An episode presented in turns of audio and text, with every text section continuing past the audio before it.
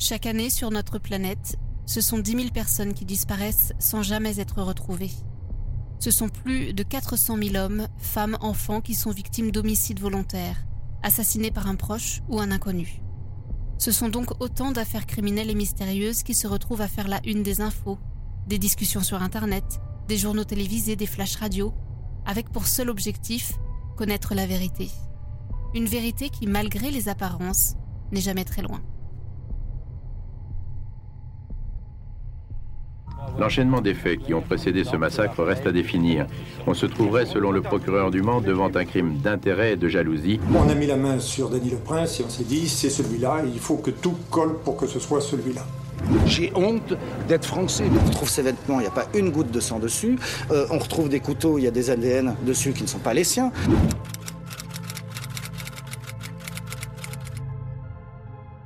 Bonjour à tous, soyez les bienvenus. On se retrouve donc aujourd'hui pour une nouvelle vidéo dans laquelle on va revenir entièrement sur une affaire qui, euh, moi, m'avait profondément marqué à l'époque des faits et qui d'ailleurs euh, continue à susciter beaucoup d'interrogations. Le quadruple meurtre de Thorigné-sur-Doué en dix-neuf cent quatre-vingt-quatorze. C'est quasiment toute une famille qui est retrouvée massacrée chez elle. Christian, sa femme Brigitte et leurs deux filles, Audrey et Sandra. Seule, la petite dernière de la famille, Solène, est retrouvée vivante, c'est à peine croyable, en plein milieu de l'horreur, dans sa chambre. Elle n'a rien, et en plus de ça, elle a été lavée et changée. Alors, moi je suis sartois, je suis né au Mans, et autant vous dire que, que tout le monde n'a parlé que de ça pendant des années. Et d'ailleurs, cette affaire continue à être très médiatisée, avec cette question en toile de fond. Qui a pu commettre ce quadruple meurtre ? trente ans plus tard, on ne sait toujours pas. Pourtant, un homme a avoué avant de se rétracter. Il s'appelle Dany Leprince. C'est le frère de Christian. Il vit avec sa femme et ses filles dans la maison d'en face, à seulement vingt mètres. Une femme d'ailleurs qui l'accuse des meurtres, appuyée par Célia, leur fille aînée, mais qui change de version à plusieurs reprises. Malgré qu'il se soit rétracté, et surtout en l'absence de preuves matérielles, il est condamné en décembre dix-neuf cent quatre-vingt-dix-sept à la réclusion criminelle à perpétuité, assortie d'une peine de sûreté de vingt-deux ans. Un comité de soutien secret pour Dany Leprince et dénonce un véritable scandale judiciaire et une enquête bâclée. Dany Leprince va faire dix-huit ans de prison. Il sera remis en liberté conditionnelle en deux mille douze et aura l'interdiction absolue de s'exprimer pendant dix ans. Vous l'avez compris, euh, depuis un an, puisque nous sommes en novembre deux mille vingt-trois, à l'heure où j'enregistre la vidéo, et alors qu'une nouvelle demande de révision est à l'étude, il peut parler. Il peut raconter sa vérité. Et c'est ce qu'il fait en écrivant avec un, un journaliste qui s'appelle Bernard Nicolas ce livre « Ils ont volé ma vie », dans lequel il raconte l'enfer qu'il a vécu depuis ses meurtres, mais surtout sa volonté que son innocence soit reconnue par la justice et que l'on retrouve le ou les meurtriers.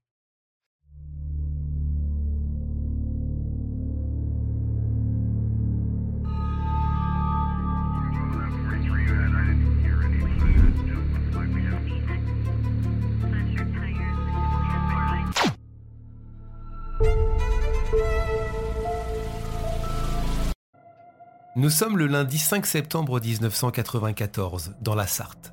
Ce matin-là, Brigitte et Christian Leprince ne se présentent pas à leur lieu de travail respectif. Les employés de l'entreprise de carrosserie de Christian Leprince, trente-quatre ans, s'en inquiètent. Tout comme les collègues de Brigitte d'ailleurs, trente-six ans, qui travaillent, elle, à la poste de Thorigné-sur-Doué. Mais la plus active, ce matin-là, c'est Nelly, la nourrice de la troisième fille du couple, Solène, qui est âgée de deux ans. Elle s'étonne, elle aussi, qu'on ne lui ait pas amené la petite. Elle tente une première fois de joindre les parents par téléphone à huit heures quarante-cinq. Mais la ligne sonne occupée. Elle réitérera son appel à plusieurs reprises et ce n'est qu'au quatrième coup de téléphone que la ligne est à nouveau libre. Mais personne ne répond.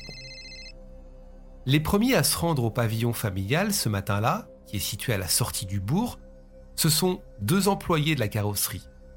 En arrivant sur place, ils remarquent que les deux voitures de Christian sont garées devant la maison.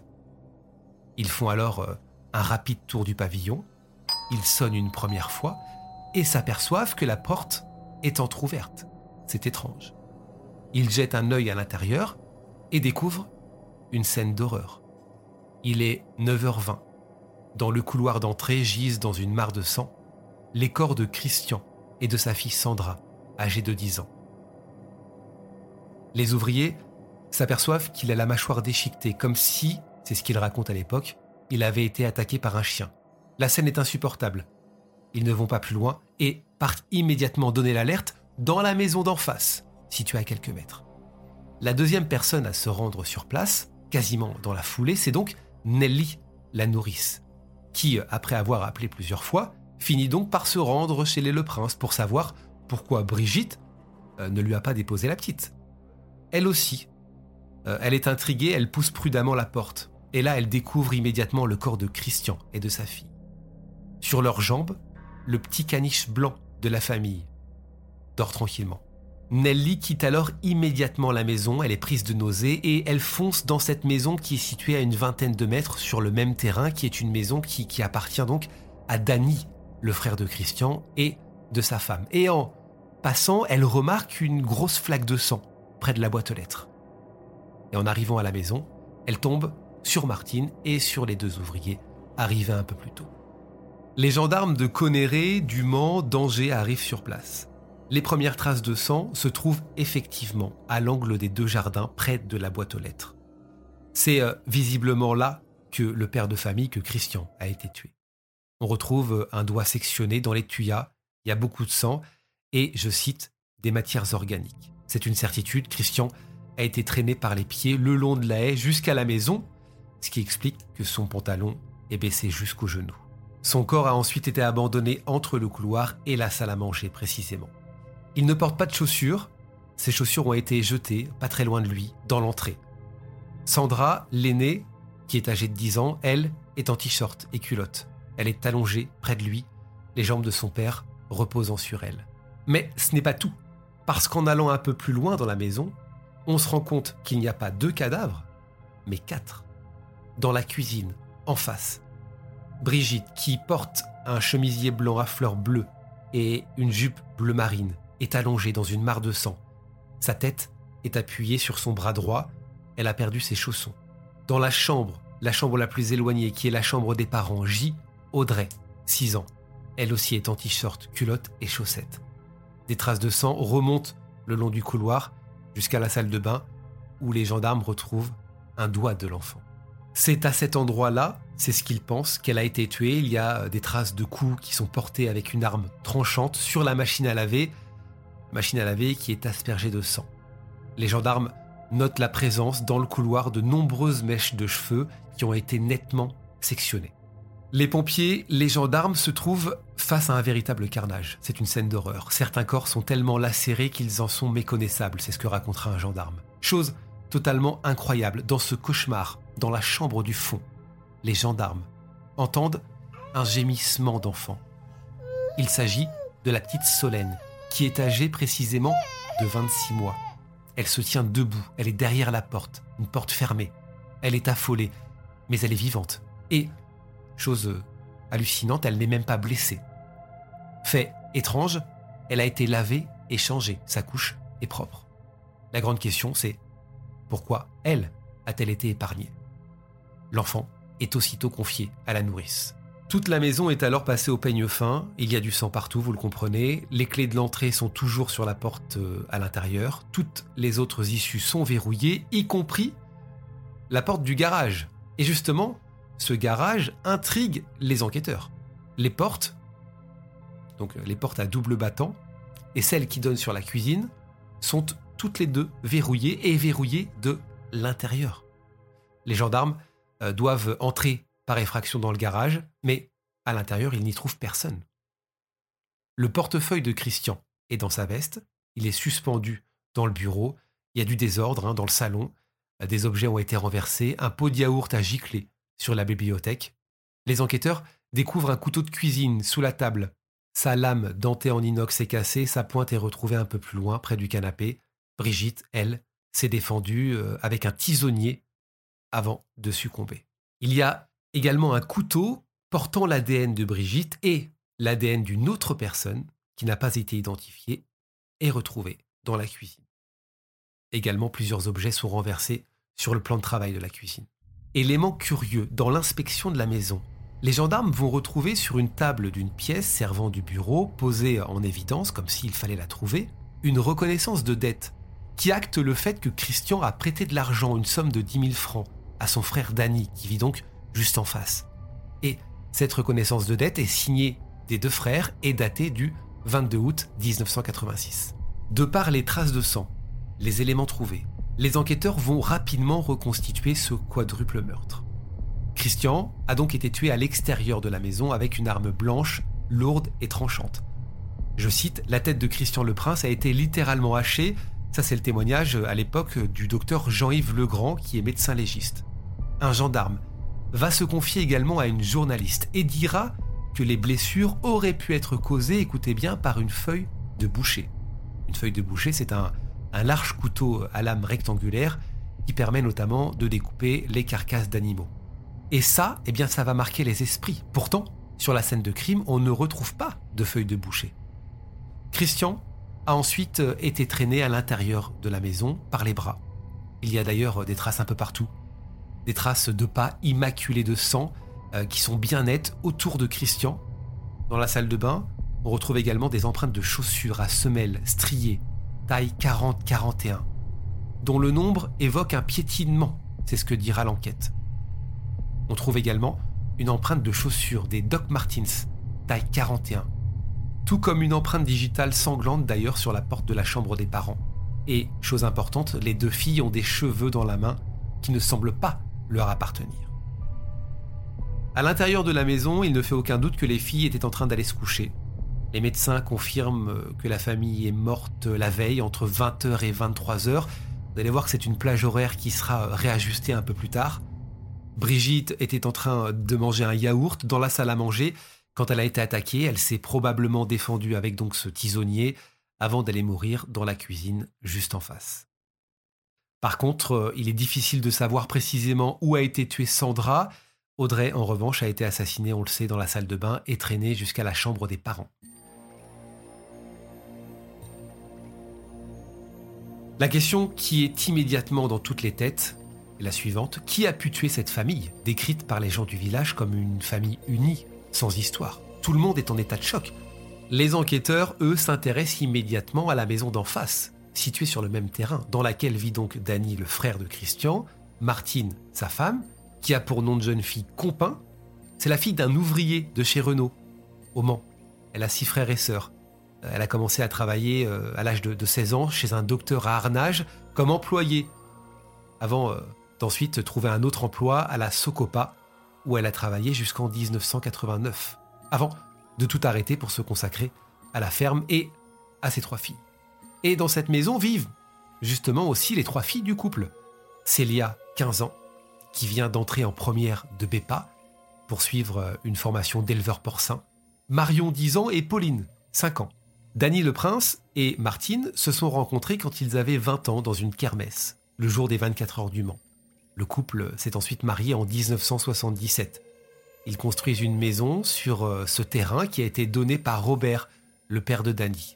Et quelques mois plus tard, eh bien, c'est Christian, le frère cadet de Dany, qui s'installe dans une maison quasiment identique, hein, c'est quasiment une, une maison jumelle, voisine de vingt mètres, avec sa femme Brigitte, qui auront également trois filles, Audrey, Sandra et Solène. Dany et Martine possèdent une ferme de cent hectares où ils cultivent le blé, le maïs, le tournesol et les petits pois. C'est Martine qui s'occupe principalement de la ferme depuis dix-neuf cent quatre-vingt-douze. Elle élève une soixantaine de truies et une trentaine de taurillons pour la boucherie. Elle est, selon Dany, travailleuse, dynamique, et en plus de ça, elle s'occupe des enfants. De son côté, Dany a lui aussi des semaines assez chargées. Il travaille de nuit à l'atelier steak haché de la Socopa. C'est un abattoir situé à quinze kilomètres de Thorigné-sur-Doué. L'entreprise emploie d'ailleurs un millier de personnes à l'époque. Et il travaille aussi dans les champs, il aide à la ferme et joue au foot le dimanche.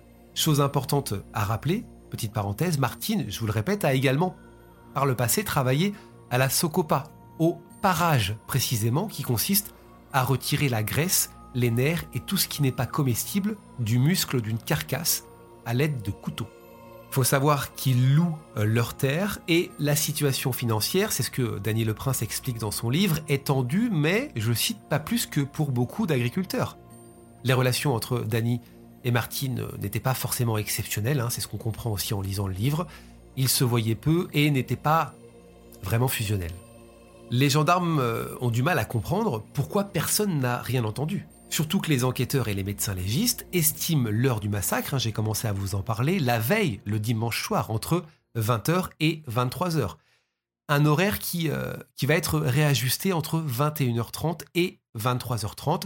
C'est en tout cas ce qu'ont remarqué Roland Agret et Nicolas Poincaré dans leur livre « Condamné à tort » et on en reparlera un petit peu plus tard.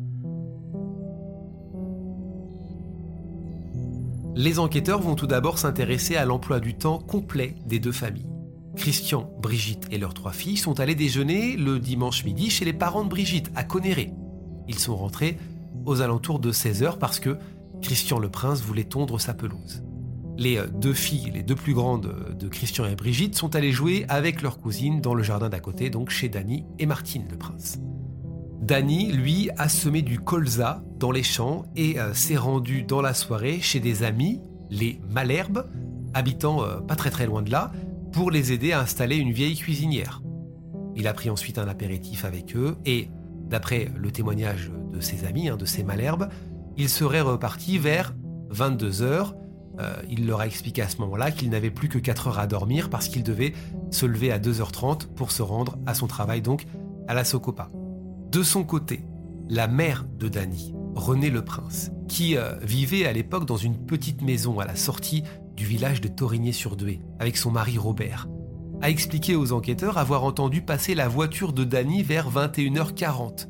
Et euh, elle se souvient euh, s'être dit que, que c'était un peu tard euh, pour rentrer, parce qu'elle connaissait ses horaires de travail, elle savait qu'il devait commencer tôt. Dany, lui, a une toute autre version, il explique être rentré à vingt et une heures vingt. Il a pris sa douche. Il a zappé sur plusieurs chaînes de télévision, dont T F un, qui diffusait ce soir-là le film Le Flingueur, et ensuite il est allé se coucher à vingt et une heures cinquante-quatre. Martine Leprince dira de son côté que Dany est rentré à vingt et une heures trente. Vous voyez, on a plusieurs horaires de, d'arrivée.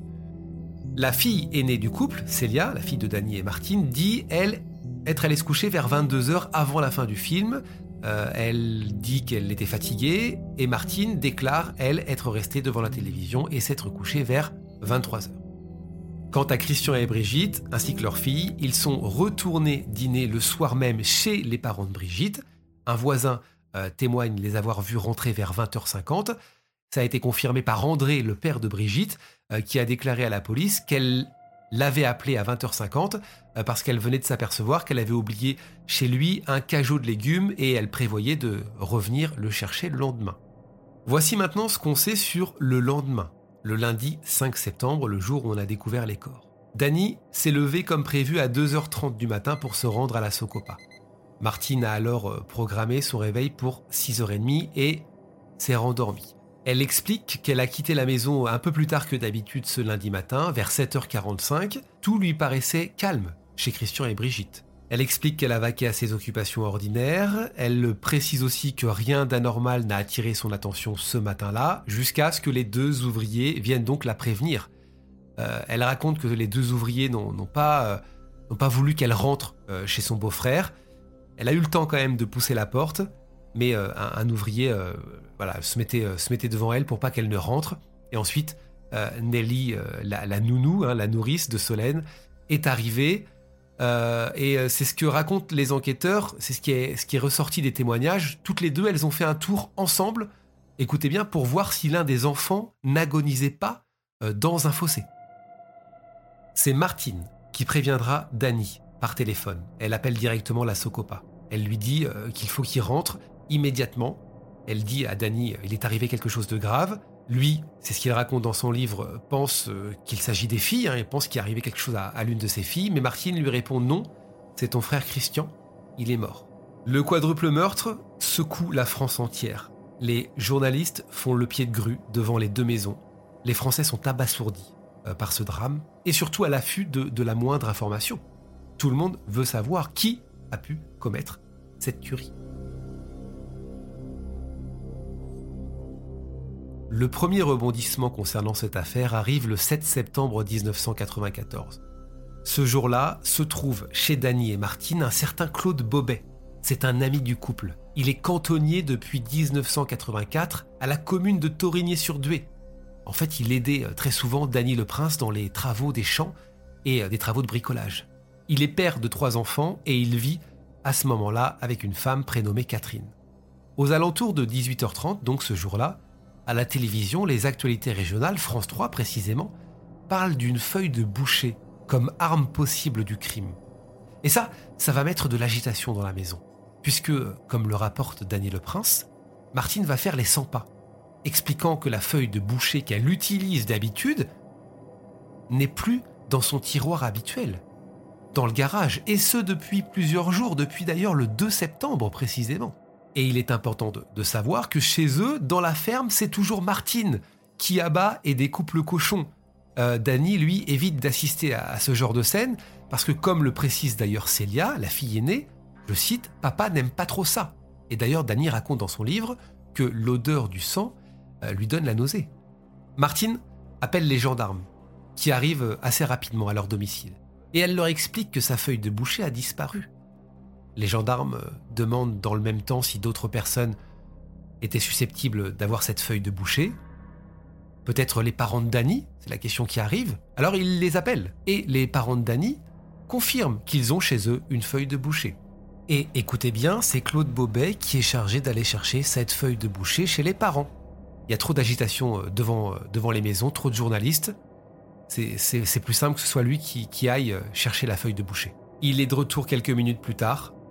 La feuille de boucher est dans un sac en plastique. Et cette feuille, curieusement, porte le nom d'un employé de la Socopa, un certain Jean-Marie Devet. C'est un modèle un peu ancien, dont la lame est usée à vingt pour cent. Et ce fameux Jean-Marie Devet sera entendu un peu plus tard et lui n'explique pas comment sa feuille de boucher est arrivée jusqu'au Leprince. Il raconte aux enquêteurs qu'il a changé de poste à l'usine et rendu son outillage depuis bien longtemps. Les gendarmes constate que la lame est propre, mais elle présente un méplat qui pourrait être compatible avec la trace d'un coup violent retrouvé sur la machine à laver de la salle de bain de Christian. Le manche semble humide. Ils saisissent la feuille, ils la mettent sous scellé et placent avant vingt et une heures toute la famille en garde à vue. Dany, Martine, Célia, leur fille aînée, Robert et Renée, les parents de Dany Leprince. À partir de ce moment-là, ils vont tous être euh, interrogés dans des pièces séparées à la gendarmerie du Mans, sauf, et on l'apprendra un peu plus tard, Célia, qui elle sera interrogée à une cinquantaine de kilomètres de là. Et pendant ces gardes à vue, eh bien, il va se passer plein de choses. Les gendarmes, tout d'abord, constatent que Martine a un bleu, une échymose sur le nez. Une échymose euh, qui semble dater de plusieurs jours, d'après le médecin qui l'examine. Martine donne une explication à ce bleu. Elle explique qu'en voulant frapper un cochon avec un tuyau semi-rigide, eh bien, elle se serait donné un coup par maladresse. C'est son interrogatoire qui va faire basculer l'enquête. Le huit septembre, à vingt-trois heures, après vingt-quatre heures de garde à vue, Martine Compin met en cause son mari. Voici ce qu'elle dit. « J'ai réfléchi et je tiens à apporter des précisions sur la soirée du quatre septembre mille neuf cent quatre-vingt-quatorze. Elle ne s'est pas du tout passée comme je vous l'ai dit. Elle raconte que Dany est rentrée vers vingt et une heures trente ce soir-là. Elle s'en souvient, elle a regardé la pendule de la salle à manger. Il s'est mis à manger. Il lui a fait des reproches d'ailleurs sur, sur la nourriture, le, lui reprochant d'avoir trop fait à manger, des rillettes, des tomates, des courgettes, de la charcuterie et du caprice des dieux. Et c'est ce qu'elle raconte aux gendarmes. Dans ces cas-là, elle évite de lui répondre parce qu'il est de mauvaise humeur quand il rentre tard. Toujours selon son explication, Dany dîne en dix minutes chrono. Martine débarrasse et apporte les restes aux chiens dans le garage. Et c'est à ce moment précis, c'est ce qu'elle raconte, qu'elle entend des cris. « Je suis sortie dehors pour voir ce qui se passait. Là, j'ai vu Christian, au coin de la haie de Thuya, qui sépare nos deux maisons, près de notre boîte aux lettres, avec quelqu'un de, de plus grand derrière lui, avec, semble-t-il, quelque chose dans les mains. Et il brandissait cette chose au-dessus de la tête de Christian. Euh, j'y suis allée pour, pour dire d'arrêter, j'ai dit « arrête, arrête !» Et là, j'ai reconnu Dany. » Et elle explique aux gendarmes avoir eu une peur bleue. Elle est passée à côté de Dany, qui, c'est ce qu'elle raconte, ne semble pas l'avoir vue. Elle rentre dans la maison pour prévenir Brigitte. « j'ai regardé dans la cuisine et j'ai vu Brigitte qui était par terre, près de la gazinière. Elle était sur le côté, les cheveux en désordre. Euh, je ne l'ai pas vue de face. Il y avait beaucoup de sang. Ça m'a horrifié. Elle explique ensuite avoir fait quelques pas et être tombée sur Sandra dans le couloir près de la porte de sa chambre, couverte de sang. Et elle raconte qu'elle a ensuite trouvé Audrey à l'entrée de la salle de bain à environ un mètre de sa sœur. Sauf que, il y a un problème. Le corps d'Audrey a été retrouvé le lendemain, vous le savez, au bout du couloir, dans la chambre des parents, et Sandra sur les jambes de, de son père. Elle dit « Je n'ai pas eu le courage d'aller chercher la petite Solène. Pour moi, elle était morte. » Elle raconte ensuite qu'elle est sortie de la maison, qu'elle a sauté par-dessus la haie, et euh, qu'elle n'avait qu'une, qu'une peur, c'est que Dany, dans sa folie, fasse la même chose à, à sa famille. Alors, elle raconte qu'elle s'est assise devant la télé, qu'elle a couché les filles à vingt-deux heures trente. Elle s'est assoupie un moment devant Culture Pub sur M six. Ensuite, elle s'allonge aux côtés de Dany et elle raconte quelque chose d'étrange aux enquêteurs. Elle explique qu'elle est certaine qu'il n'y avait pas de sang sur les vêtements de Dany. Et ça, ça paraît bizarre pour les enquêteurs parce que, et en plus c'est elle qui dit, elle a vu Dany essayer d'agripper Christian euh, avec ses mains, en portant les mains sur les vêtements de, de Christian alors que Christian était couvert de sang. On aurait forcément retrouvé du sang sur les vêtements de Dany ou sur lui.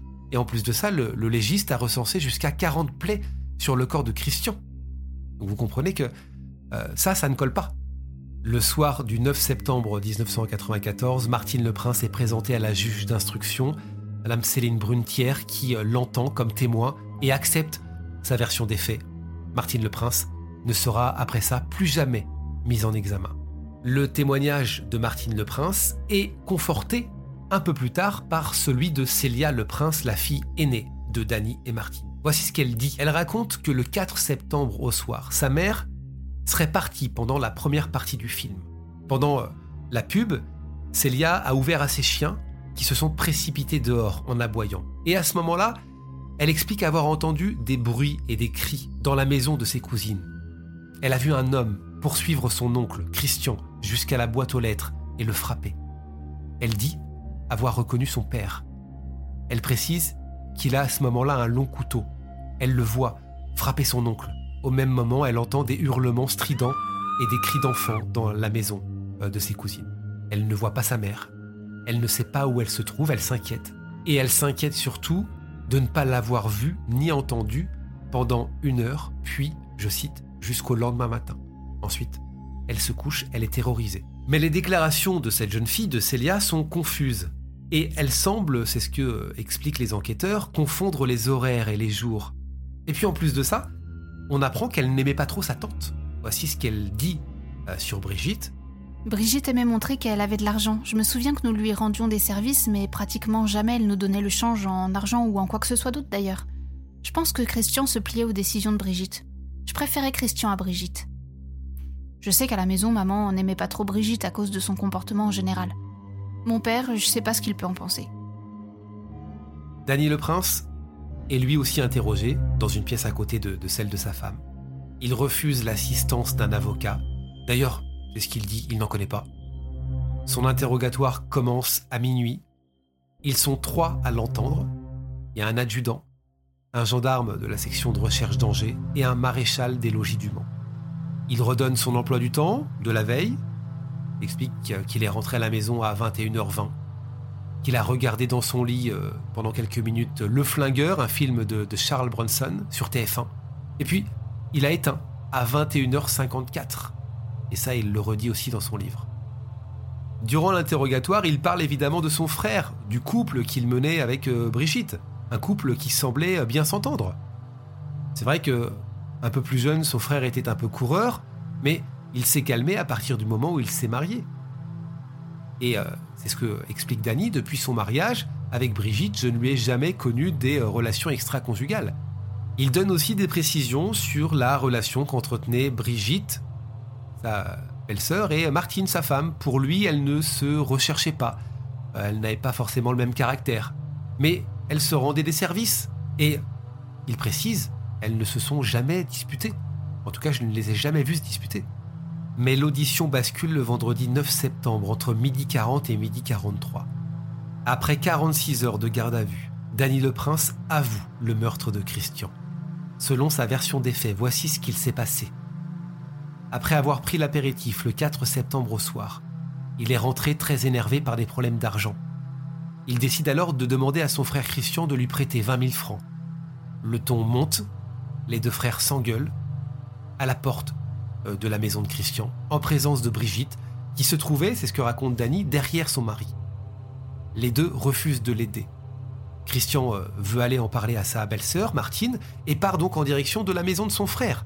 Et alors que Christian passe à côté de la boîte aux lettres, Dany l'aurait rattrapé et l'aurait frappé avec la feuille de boucher qu'il tenait dans son dos. Il raconte avoir pris cette feuille de boucher dans le tiroir où Martine range habituellement ses couteaux.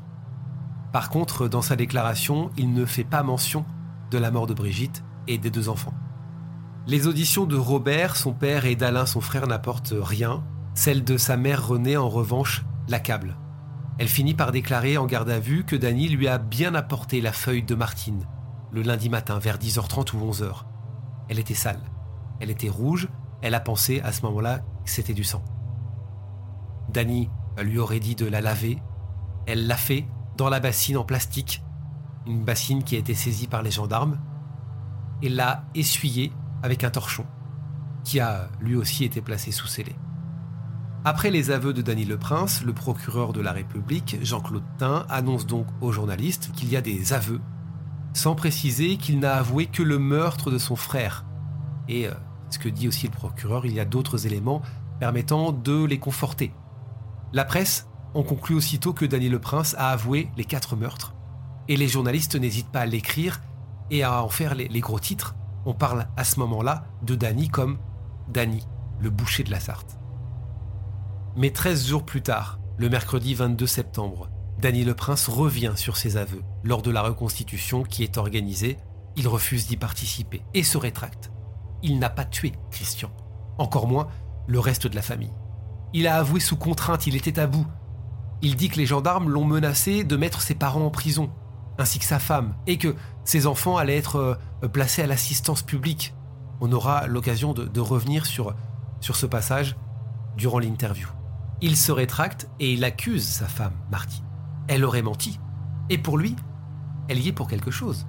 Il l'accuse de faux témoignages et se dit convaincu que les crimes ont eu lieu avant son retour, ce fameux dimanche soir. Il explique que quand il est rentré, ce soir-là, il y avait un silence de mort dans la maison. D'après lui, les enfants étaient couchés. Sa femme lui tournait le dos. Elle était assise dans un autre fauteuil que celui qui lui était habituel. Elle avait les cheveux mouillés. Elle portait des chaussures et une tenue de ville, alors que, d'habitude, après sa douche, elle porte un peignoir. Et surtout, c'est ce qu'il raconte aux enquêteurs, elle ne me répondait pas quand je lui parlais. Il explique avoir entendu la machine à laver tourner, alors qu'il prenait sa douche vers vingt et une heures quarante. Et ça non plus, ce n'était pas normal. Il dit avoir regardé la télévision donc dans sa chambre pendant dix minutes avant de dormir. Euh, il y avait ce film, encore une fois, sur T F un, il le redit, avec euh, Charles Bronson. Et d'ailleurs, il décrit une scène précise. Il affirme aussi être certain qu'elle serait sortie après qu'il se soit couché. Parce que, euh, en reprenant la voiture le lendemain pour partir à la Socopa, il a dû euh, reculer le siège. Lui, il est assez grand, alors que Martine est plus petit. Et il pense que, qu'elle a dû partir après qu'il se soit endormi, donc après vingt-deux heures, parce qu'il n'a pas entendu le moteur de la voiture. Il n'y a pas de preuves matérielles contre Dany Leprince. En plus de ça, Renée, sa mère, se rétracte très vite. Elle affirme par la suite euh, bah, qu'on lui a fait dire n'importe quoi sous la pression, qu'on euh, les a traités de tous les noms, qu'on les a insultés. Robert, euh, son mari, donc le père de, de Dany, dira même avoir été giflé. Elle revient aussi sur le fait euh, que la feuille de, de boucher ne lui avait pas été transmise par Dany. Elle l'avait en fait depuis longtemps. Et elle ne l'a pas non plus lavé ou essuyé comme elle avait pu le dire euh, lors du, de l'interrogatoire. Arrêtons-nous maintenant quelques instants sur la petite Solène, qui, euh, je vous le rappelle, a été retrouvée saine et sauve, lavée et changée en plein milieu de, de ce massacre, seule dans sa chambre, où d'ailleurs aucune goutte de sang euh, n'a été relevée. Comme si en fait elle avait été épargnée.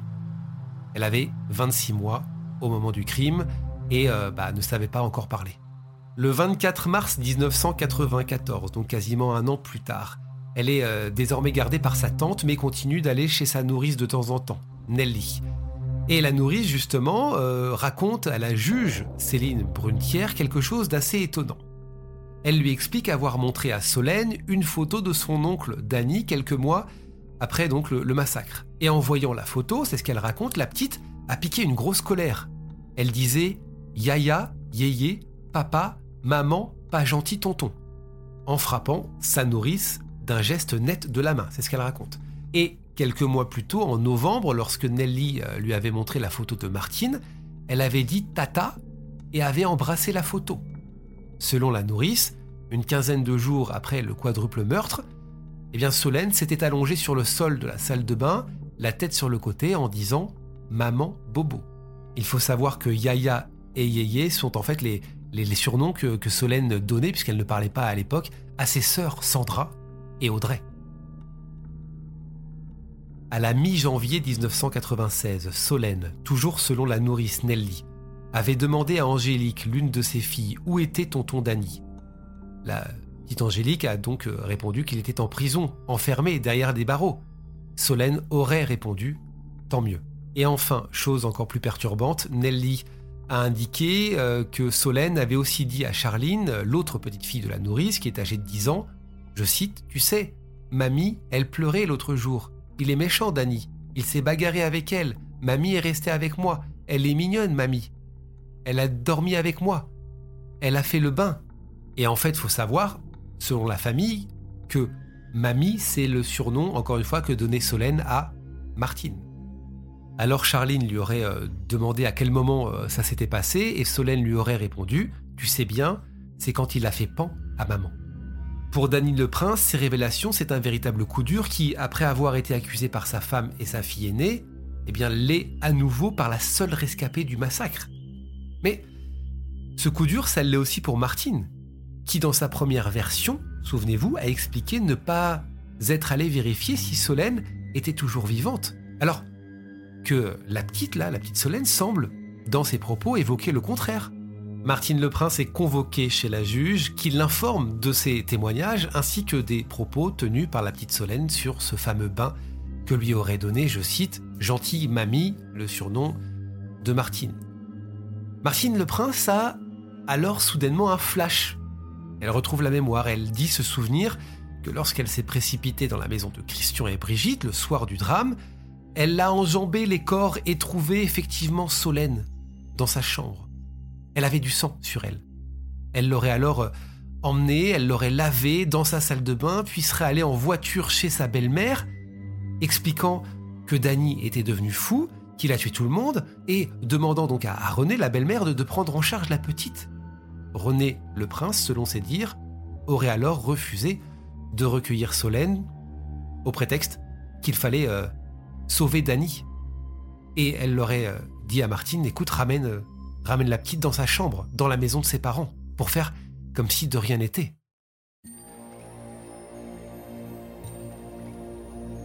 Passons en revue maintenant les indices retrouvés sur le lieu du crime et chez les Leprince.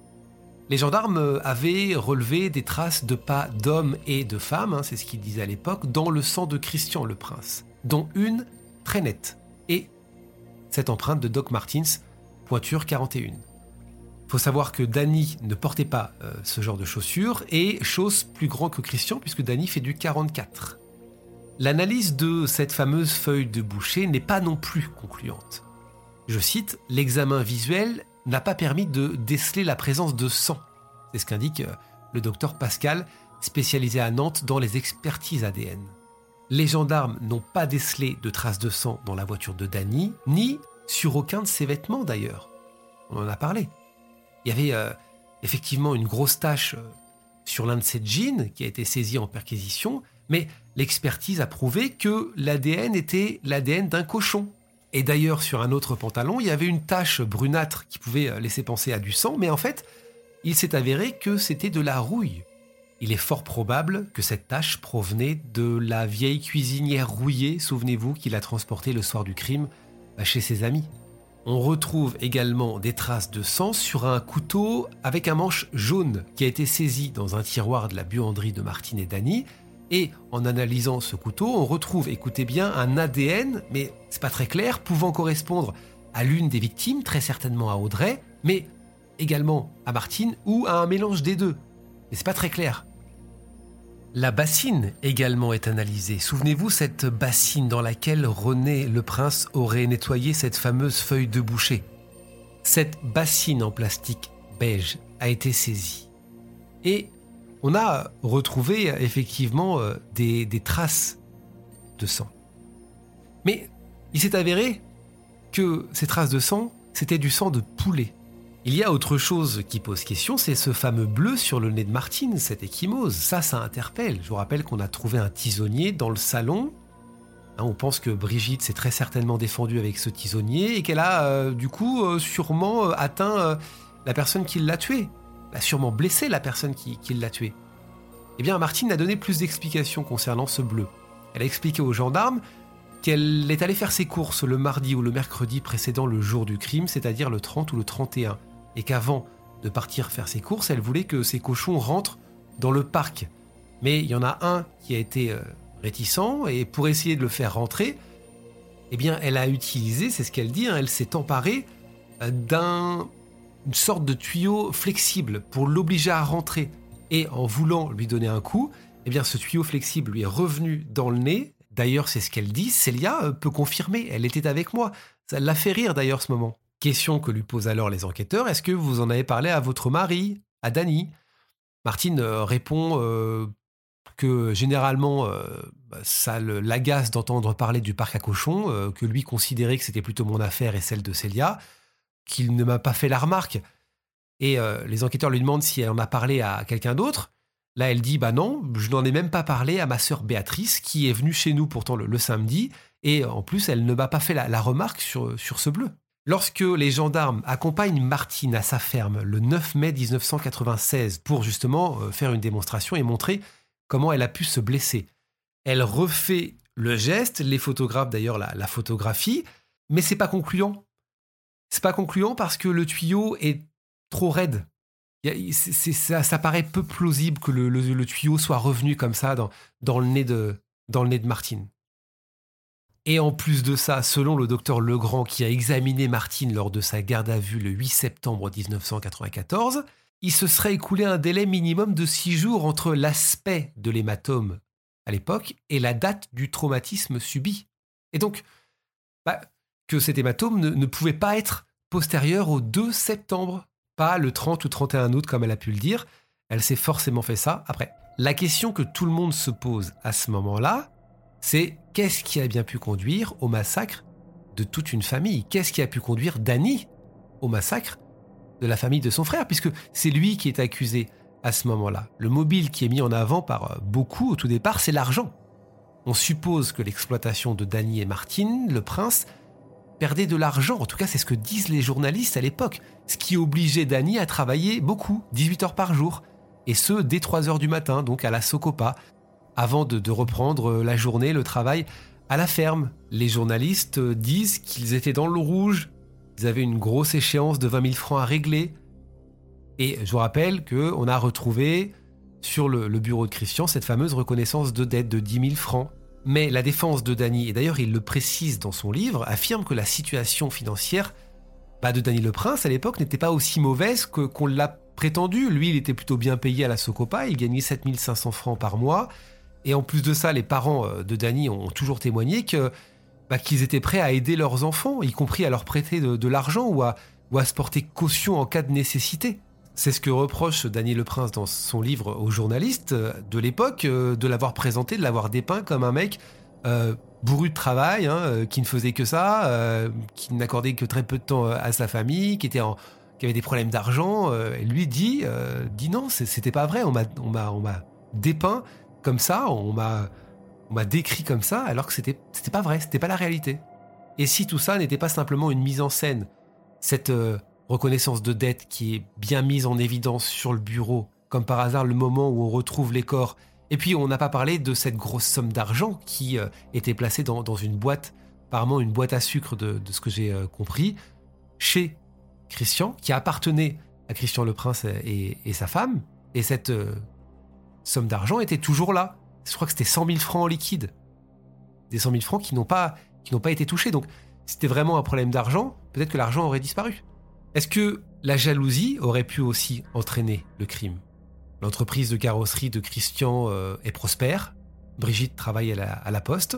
Le couple peut partir en vacances. Ils reviennent d'ailleurs à ce moment-là de vacances en Ardèche. Mais selon leurs proches et selon plusieurs employés de la carrosserie, Dany était fier de son frère et de sa réussite. Un témoin affirme même que les deux frères s'entendaient à merveille. Par contre, c'est ce que dit le, le témoin, je cite, les deux belles-sœurs, c'était pas pareil.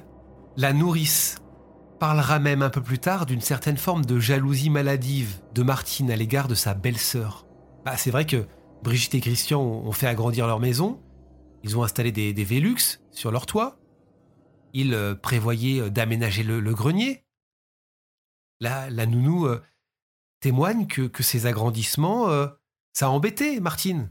En mai dix-neuf cent quatre-vingt-quatorze, soit trois mois avant le drame, Christian a offert, euh, en plus de ça, une superbe voiture à sa femme, une Triomphe décapotable. Est-ce que euh, ça a rendu Martine jalouse ? Mais pour la défense de Martine, ça, ça ne colle pas, puisque Martine n'hésite pas à rendre service à sa belle-sœur, elle garde ses enfants euh, très souvent, ou des fois elle nourrit son chat quand elle s'absente. Passons maintenant au procès. L'accusation est fondée sur les témoignages de la femme de Dany Leprince, de sa fille aînée, Célia, sur ses aveux, même s'il s'est rétracté hein, quelques jours plus tard, et sur le témoignage de Solène, qui va terminer en quelque sorte de sceller le sort de Dany Leprince. Un procès qui se tient à la cour d'assises du Mans du onze au seize décembre dix-neuf cent quatre-vingt-dix-sept. Durant les audiences, Martine et Solène, qui est alors âgée de, de cinq ans, livrent des témoignages accablants pour Dany, qui continue à clamer, lui, son innocence. Le procès dure euh, plusieurs jours, c'est un procès intense, il y a beaucoup de monde, procès durant lequel Martine va s'évanouir à plusieurs reprises, procès aussi durant lequel Dany Leprince est très observé, il est scruté. Hein. La presse n'est pas tendre avec Dany Leprince, il est décrit comme euh, étant froid, distant, un peu absent de, de son procès, ça va le desservir. Le seize décembre dix-neuf cent quatre-vingt-dix-sept, le verdict tombe et malgré le manque de preuves matérielles, Dany Leprince est reconnu coupable du quadruple meurtre de Thorigné-sur-Doué. Il est condamné à la réclusion criminelle à perpétuité, assortie d'une période de sûreté de vingt-deux ans. Direction la prison de Poissy. Huit ans plus tard, en deux mille cinq, Dany Leprince fait une première requête en révision et en deux mille six, il reçoit un soutien important, celui d'un homme qui s'appelle Roland Agret. Cet homme, c'est l'un des rares condamnés à avoir été acquitté à l'issue d'un, d'un procès en révision. Il avait été condamné pour l'assassinat d'un garagiste en dix-neuf cent soixante-dix et avait toujours clamé son innocence. Il a été blanchi en dix-neuf cent quatre-vingt-cinq. Et pour lui, il y a des choses qui ne collent pas dans cette affaire. Pour lui, Dany Leprince n'est pas le meurtrier. Il entend le prouver. Il sait que ça va être long. Il sait qu'il va falloir reprendre toute l'enquête à zéro et il le fait notamment aux côtés de son épouse et aux côtés des cousins de Dany, les Émonnais, qui l'ont toujours soutenu. Roland Agret sait que, que ça va être compliqué de, de remettre en doute la culpabilité de Dany Leprince. Mais il sait en même temps qu'il y a des journalistes, il y a des médias qui de plus en plus commencent à douter. Alors il décide de les réunir, ces journalistes, notamment euh, les journalistes du coin, hein, on parle de, de France trois, de, de Nostalgie, il y a l'Écho sartois, il y a Ouest France, Le Maine Libre, tous sont réunis à l'Hôtel Mercure pour faire une sorte de conférence de presse. Le doute sur la culpabilité de Dany Leprince commence aussi à avoir un, un petit écho national, parce que Roland Agret va recevoir un sérieux renfort en la personne de Nicolas Poincaré, euh, c'est un journaliste qui travaille pour, euh, à l'époque, l'émission sept à huit sur T F un. Il va enquêter, il va parler aussi longuement avec Dany Leprince. Roland Agret et Nicolas Poincaré vont écrire un livre ensemble en deux mille huit, qui est sorti chez Michel Lafon. Le livre s'appelle « Condamné à tort » et met en évidence des éléments pas connus ou des éléments oubliés. Il découvre par exemple, ça c'est important, que Martine Compin aurait eu une relation avec Claude Bobet. Vous savez, cet homme proche du couple Leprince qui est allé chercher la fameuse feuille de boucher chez les parents. Et c'est un homme qui leur confirme cette information. Je me suis permis de reprendre différents passages du livre de Roland Agret qui est allé sur le terrain, qui a mené différentes interviews pendant plusieurs jours. Et voici ce qu'on, ce qu'on apprend. On apprend que, euh, eh bien, euh, effectivement, euh, Claude Bobet et Martine Compin semblaient être proches. Et c'est un homme qui a fait cette révélation à Roland Agret. Le problème, c'est qu'aujourd'hui, cet homme est décédé. Alors, il a rencontré le gendre et la fille de, de ce monsieur, qui s'appelait Monsieur l'Ermite, et ils ont affirmé, ils ont attesté que les propos tenus par leur père et leur beau-père étaient rigoureusement exacts. Il leur avait bien expliqué, il leur avait bien rapporté qu'il avait surpris Martine et Claude Bobet en plein débat amoureux. Alors que Martine ait eu un amant, c'est pas, c'est pas le problème, c'est pas ça qui, qui va faire innocenter Dany. Par contre, et c'est ce que dit Roland Agret, bah, on n'a pas mené de sérieuses vérifications qui pouvaient déboucher sur, sur d'autres personnes. On apprend également qu'un certain Roger Dreux aurait déclaré en décembre deux mille six avoir reconnu Célia, la fille aînée de Dany, dans une voiture arrêtée à Connerré le soir du meurtre, vers vingt et une heures quinze. Il l'a reconnue sur une photo présentée par Corinne Justice. Corinne Justice, c'est la présidente du comité de, de soutien à Dany. Mais malheureusement, ce Roger Dreux est décédé le vingt-cinq avril deux mille sept, trois mois après la visite de, de Corinne Justice. La commission a, a retrouvé la trace du courrier que ce monsieur avait, avait écrit au juge d'instruction le quatre octobre dix-neuf cent quatre-vingt-quatorze pour effectivement signaler cette voiture suspecte qu'il soupçonnait être la voiture de Dany. La juge d'instruction a entendu ce fameux monsieur le vingt-cinq janvier dix-neuf cent quatre-vingt-quinze précisément, qui a donc indiqué qu'il avait vu un couple dans la voiture, euh, dans la voiture de des Leprince, mais qu'il ne connaissait aucun membre de la famille. Célia a de son côté été réentendue par la commission et a juré qu'elle n'était pas à Connerré ce soir-là.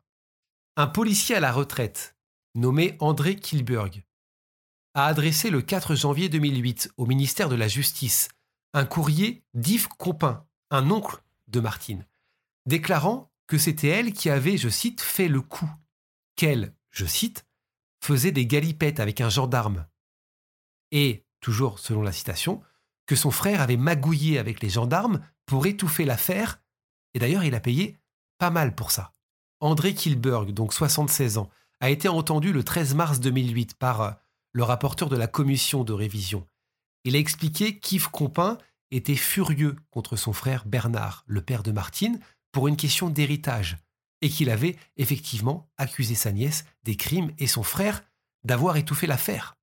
Yves Compin, donc l'oncle de Martine, a très mal pris le fait que cette lettre ait fuité, dans la presse notamment, puisque ça a été partagé. Il en veut à André Kilberg d'avoir raconté tout ça. Et Bernard, le père de Martine, conteste formellement les déclarations de son frère. Il explique que lui, il a hébergé sa fille et les trois fillettes pendant les trois mois qui ont suivi le, le drame. Et, c'est ce qu'il dit, je n'ai vu aucun gendarme fréquenter ma fille. À l'été dix-neuf cent quatre-vingt-dix-neuf, le maire de la petite commune de Tuffé, qui est un village situé dans un, un coin de la Sarthe, prévient la gendarmerie qu'un ouvrier prénommé Maurice Lebarbier, chargé d'étaler un talus dans une ancienne carrière avec son tractopelle, a découvert un drôle de couteau.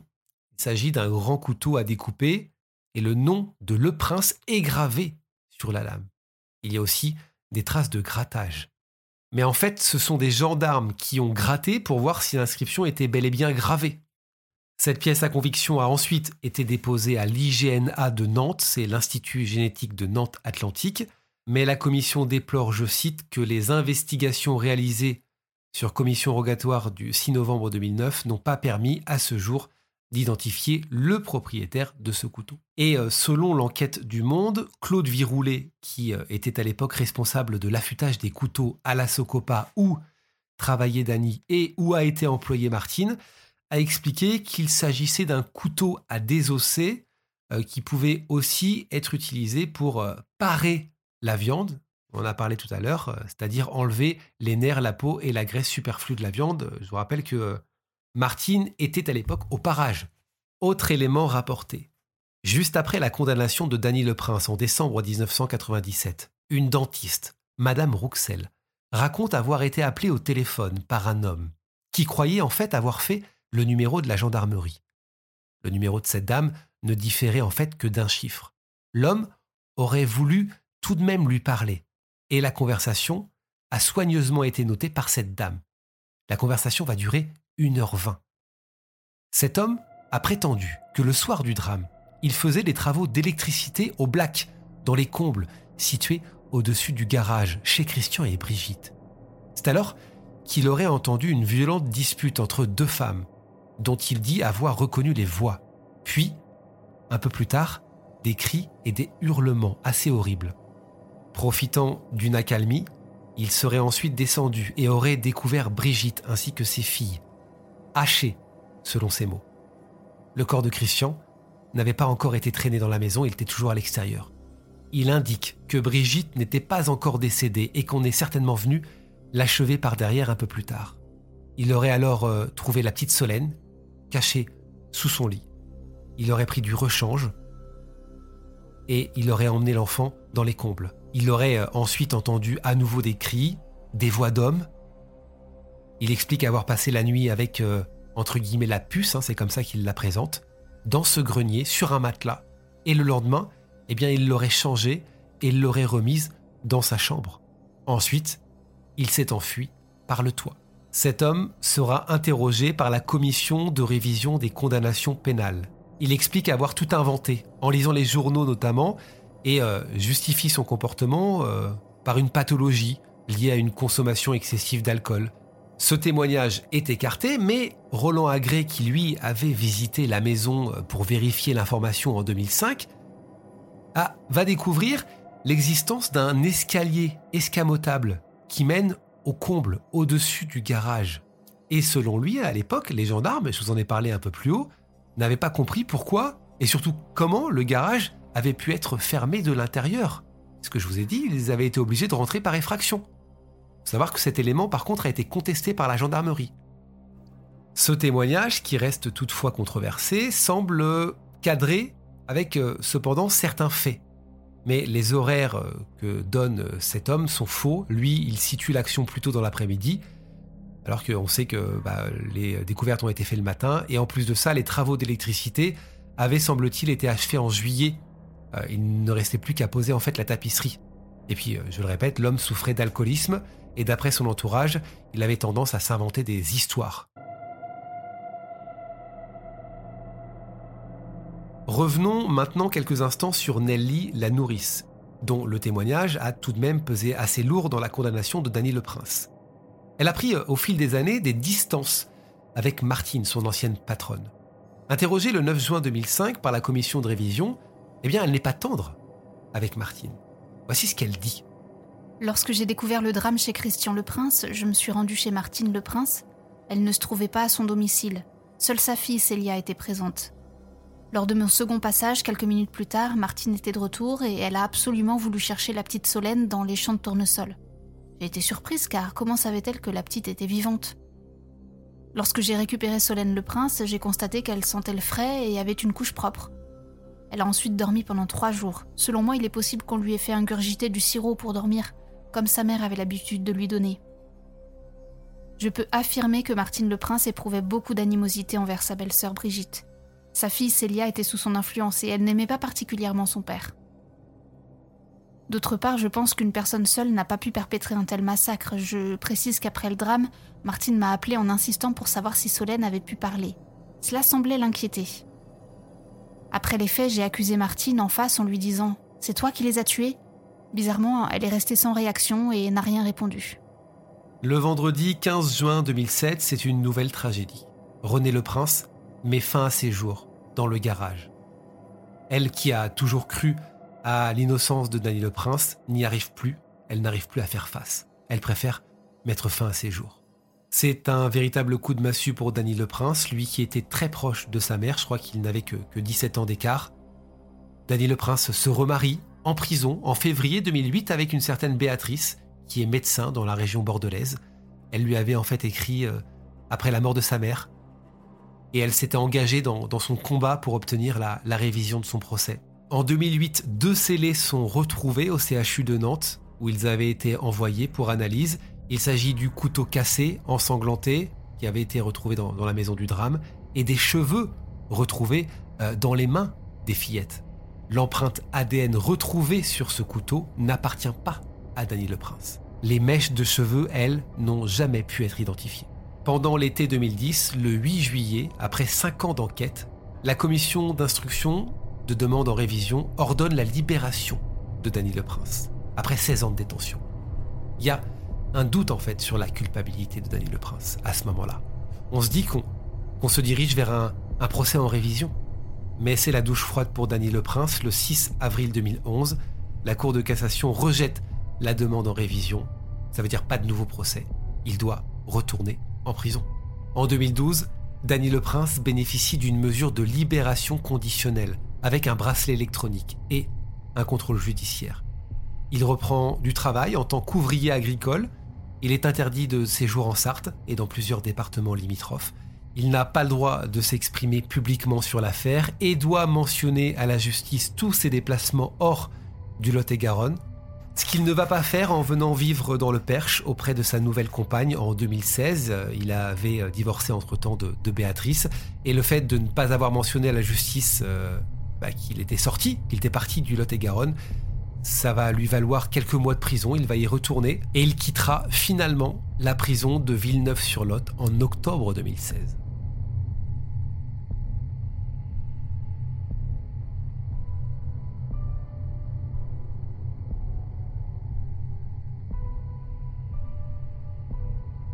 Si vous souhaitez découvrir toutes les images qui concernent cette affaire, rendez-vous dès maintenant sur notre chaîne YouTube Charlie Frigoul.